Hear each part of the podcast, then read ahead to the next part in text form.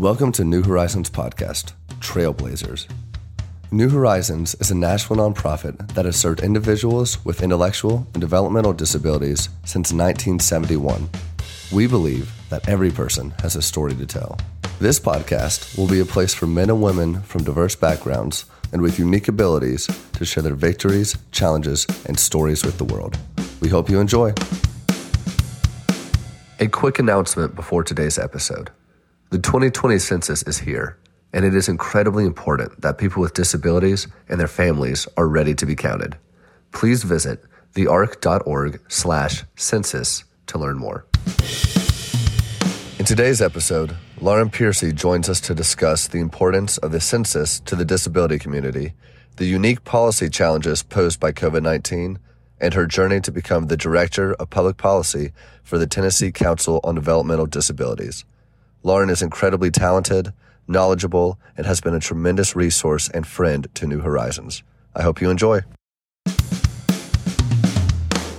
I am Lauren Pearcy. My role here in Tennessee is the Public Policy Director of the Tennessee Council on Developmental Disabilities, and I can explain more about the council, Andrew, if you want. Sure, that that'd be great. I guess to get started too, I, I'm excited to hear more about the council and your role specifically. But if you want to start by talking a little bit about where you're from, where you grew up, and and your family, I'd love to hear more about that too. Absolutely. Thanks for asking. I am not a t- native Tennessean. I did marry a native Tennessean, so we are here um, around my family that I've married into, raising our own kids now. But I grew up all the way on the other coast in California, right outside of San Francisco in the wine country. I lived in Napa, city of Napa, and uh, my parents did not own a winery or anything. My mom was a nurse and my dad worked at a bank, but we did live there and I grew up uh pretty standard, you know, small town feel and public schools, but we were surrounded by world class vineyards and looking back it was it was pretty extraordinary was that something that I guess was was prevalent, or you were surrounded by? Did you learn a lot about wine while you were growing up? It's admittedly it's something that I know very little about. I can you differentiate know, between white and red. That's about it. It's funny. I am not at all skilled in wine or have good taste in wine. Uh, the most exposure I got was when I was in high school working at different catering companies in the summers. Uh, we would cater different events at wineries and um and that was pretty much it. Some of my friends lived on wineries, which looking back was really cool, but I left when I was 18 to go to college, so that was before I could enjoy wine. Mm-hmm. And then I haven't lived there since. I ended up going to Washington D.C. right after college and then here to Nashville right after Washington D.C. So really now when I visit, I feel like a tourist and I fully enjoy learning from other people, but I am certainly not an expert myself. What a a beautiful place to to grow up to. I'm sure that's one of those things that you don't always appreciate as a as a exactly. kid growing up. But I had back. no idea, but I do enjoy visiting now. So you went to DC and you got your your master's degree in public policy from George Washington. Is that correct? That's right. That's right. Yes. I was working full time while I got my master's. So I actually started as an administrative assistant at the National Governors Association fresh out of college and got a lot of education there working. Um, Sure. for anyone who's listening and doesn't isn't familiar with that organization, all governors, including Tennessee's, belong to the National Governors Association as their their own trade association that they can talk to each other and um, get ideas from each other on different topics. So I worked there for six years, the whole time I was in DC, and while I was there, I got my master's in public policy. So I consider that job as much of an education as George Washington, hmm actually. I'm sure. And what was your your favorite part about living in DC? I know we've talked about this a little bit, but I was there just for slightly over a year before I, I moved back to Nashville. But it's it's an incredible place to to live. That's right. I know it's been fun to uh, compare notes, you and I, when we've connected on our times in DC. And I just I was there through a presidential election in 2008 and 2012, so I got to actually go to inaugurations in person, wow. and I got to through friends who worked on the Hill. I never did, but uh, go to receptions and and different events, and um, I always felt like we were living the national news right there in mm-hmm. person. So that was my favorite part. I know it was always really cool. I was a, a legislative aide while I was there, and be interesting, even if it was C-SPAN, which maybe 20 people are watching at a time. right. Um, seeing something on TV and be like, oh, that's in the bottom floor of the building I'm in right now. Yes, exactly. Or I know that person in the background. Mm-hmm. Yeah. Yes, someone's on their phone in the background right there. So when you were getting your your master's degree in public policy, did you know or did you have an idea that you might want to go into disability policy specifically, or how did you come to this field? Yeah, that's one of my favorite questions because I think mine my story is a little bit unusual. Although a lot of people do say that they they didn't expect to end up in the field, and I, I do love that about our field. But I did not know. I went into my public policy degree not knowing and being very confident that I would always be a generalist because I really like how pieces of public policy fit together. I'm less of a one issue type of person and more of a how can this all work together so um, that the whole puzzle works really well. So I always looked at it from a governor's lens, probably because I worked at the National Governors Association and that's kind of how I was trained.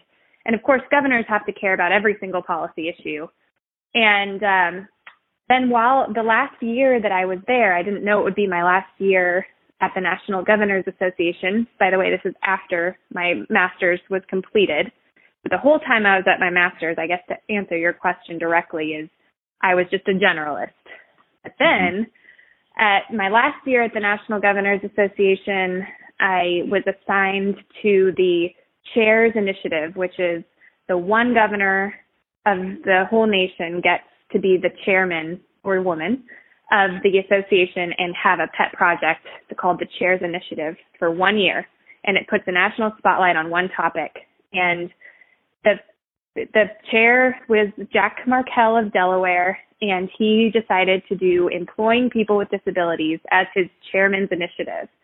And that was the first time disability had ever been a chair's initiative. It's usually something more broad, like education or um, career and technical pathways, economic development. And so it was actually a little bit unusual and a little bit frowned upon to have a more niche issue. At least that's the way it was looked upon by mm-hmm. the NGA leadership. And so I, I'm convinced that's why I was assigned to it because I was a very junior staff person, and I don't think anyone else wanted to staff that initiative. They didn't think it was sexy enough. And uh, so I rolled up my sleeves and I was so fortunate just by virtue of being at that level, you know, staffing a governor who was the chair of the NGA, I got meetings with all the nation's top disability experts. Wow. And I would never get those meetings today, even, you know, now that I'm a little bit more seasoned. So I really got my education um, for a year by going to you know, meetings all over the country with states. That's how I met the folks I ended up getting a job from here in Tennessee. Fast forward a few years, and I um, really was steeped in this one issue, and it was it was a pretty niche issue because it wasn't just policy and people with disabilities or the field of disability. It was really employing people with disabilities. So that's how I came into the field was looking at that particular issue. And I think it spoke to the generalist in me because our field really does need everything to fit together in order to work for a person with a disability. And there are unique issues, but there are also issues that just make everything work better for everyone. So I was hooked.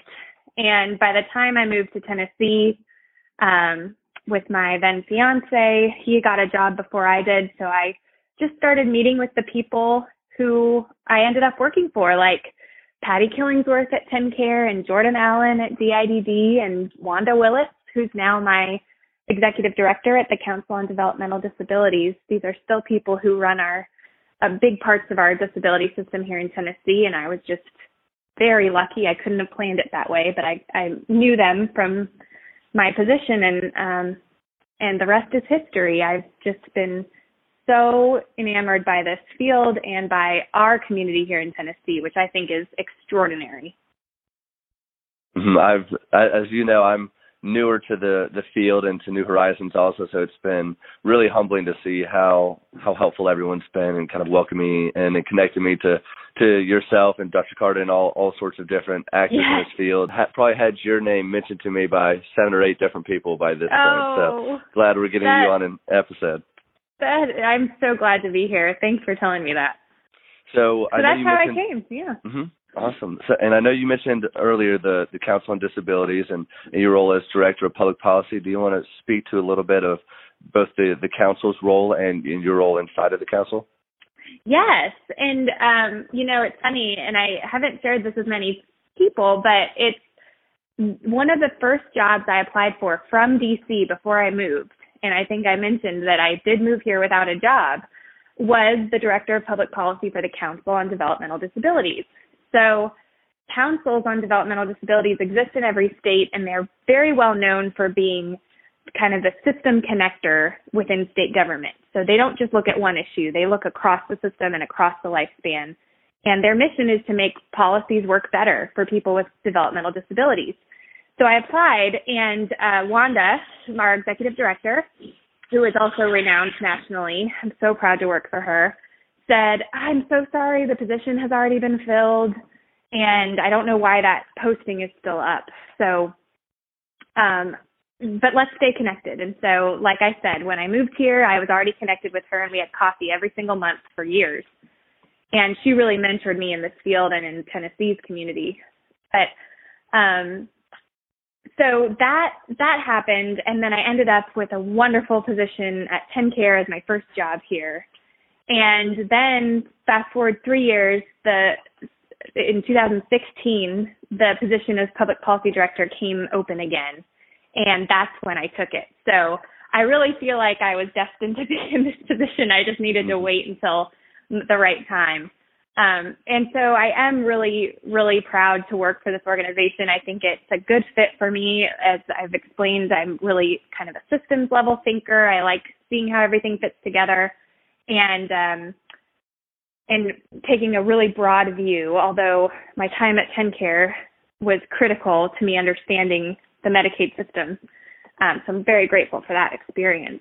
But the council not only is a small staff in state government that looks across the system, we have 21 citizen members.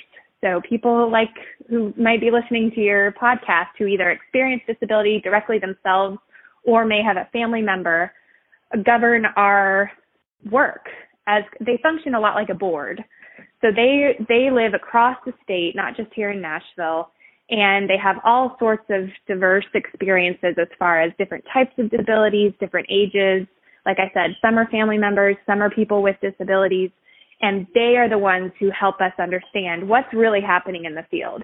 Sure, you may understand what the policy says, but what's really being experienced by Tennesseans. Mm-hmm. And so they guide our priorities, and I really like that connection. I think that's the really special part of the council. That's awesome. And so, in your role, I know right now is probably a very interesting time to be the director of public policy during during COVID nineteen and stay at home and everything. And I know you you kind of generalized from a, an employment I guess, focus while you were in DC to, to general policy. And so, how has it changed, and what are kind of the, I guess, the policy issues or the areas you're emphasizing during during this stay-at-home order during COVID-19? Yeah, so pretty much every single area of policy you can imagine has changed. So keeping track of that has kept me very busy, and I've really leaned on our partners in this community in Tennessee and nationally uh, to help identify issues. Um, but really, what I've leaned on most is our council members that I just mentioned.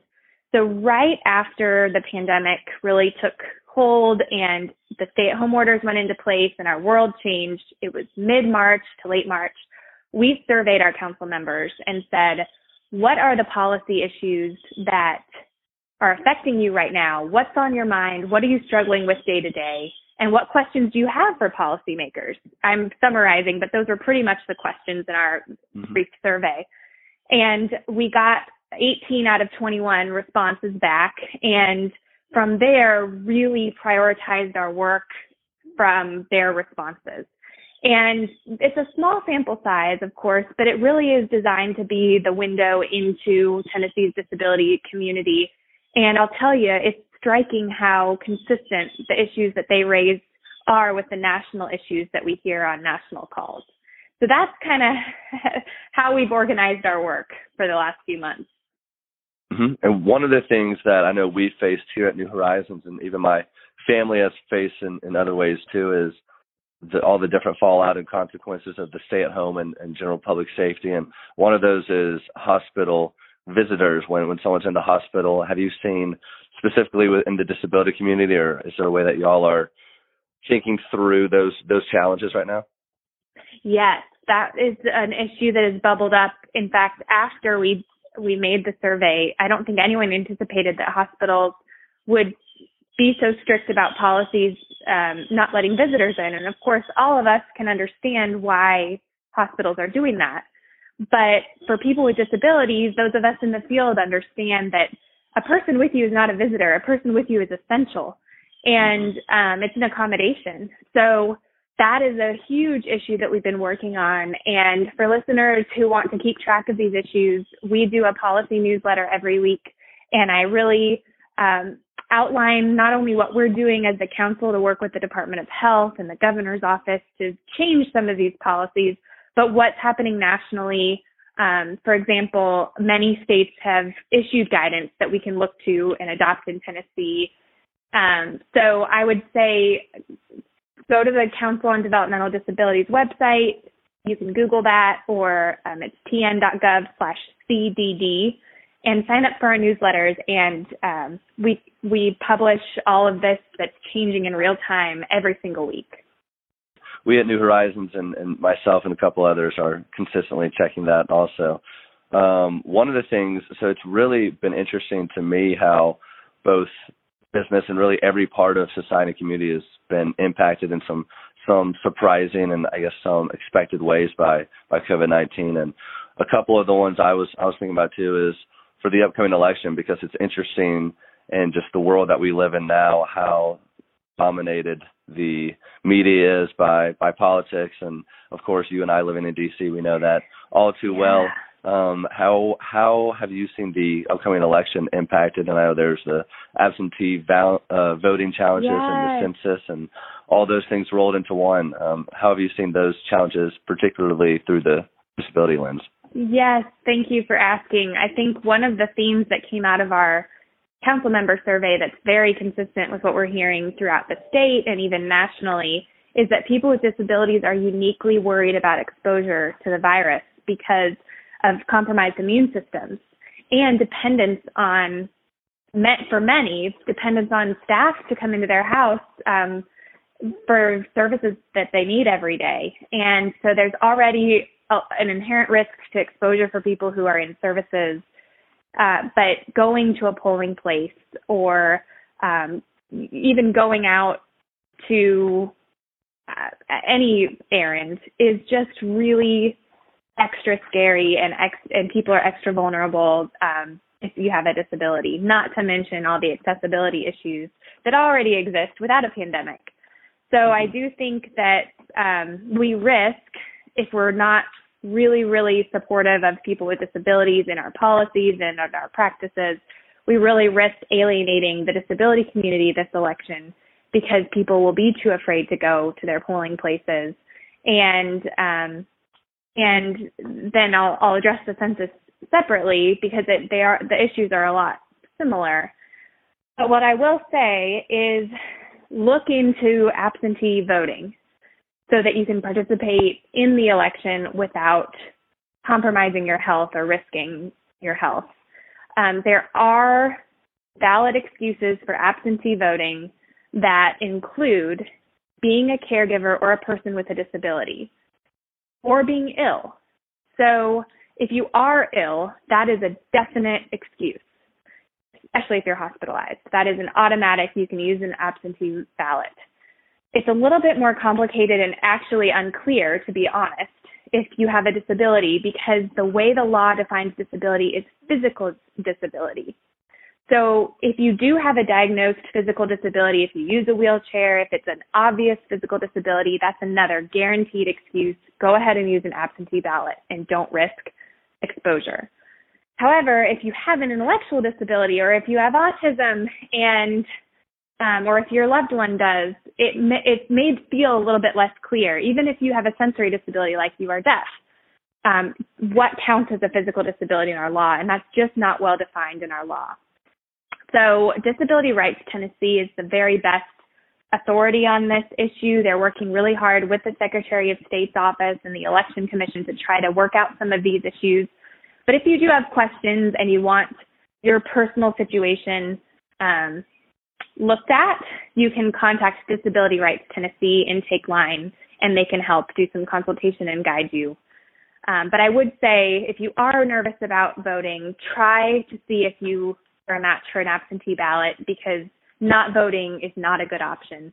Mm-hmm. Your everything, everything from your Medicaid to transportation depends on the people making those decisions. So definitely vote. And Andrew, do you want me to go ahead and go into the census topic? That'd be great. Yes, thank you. It's really related. I would say the same goes for filling out the census. You don't have to go anywhere in person, which is the good news. Um, but the census is every 10 year count of all Americans, and that certainly includes people with all types of developmental and intellectual disabilities, any type of disability. So um, if you didn't get a census form mailed to you, you can go online to census.gov and um, answer some questions or read some information about how to submit uh, the census online. But the important thing is to do it and to make sure that you do get counted by submitting a census form because the fewer people that the census counts, the less money they will allocate to your community. And that includes all sorts of disability services. So you really need to be counted in order to make sure that our communities are fully funded and can support the people who live in them, including people with disabilities. Absolutely. Thanks for, for helping explain that, Lauren. And also to, to generalize again for the last couple questions.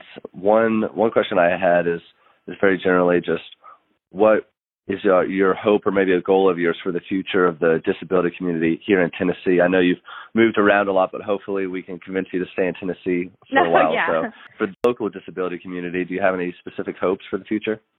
Yeah, and I will say I'm definitely a Tennessean at heart. I feel so at home here, and and will be here for now the rest of my kids' life. Um, now that we're raising them here, so my hope is that we move closer and closer to having people with disabilities live the same lives that everyone else lives. And I really think that technology, if I had to boil it down to one thing, technology is the great connector. I, I just hope that as my kids grow up, they're in classes with other kids who may not even speak using words, but have an iPad and and have these incredible innovations that actually DIDD has been really leading on.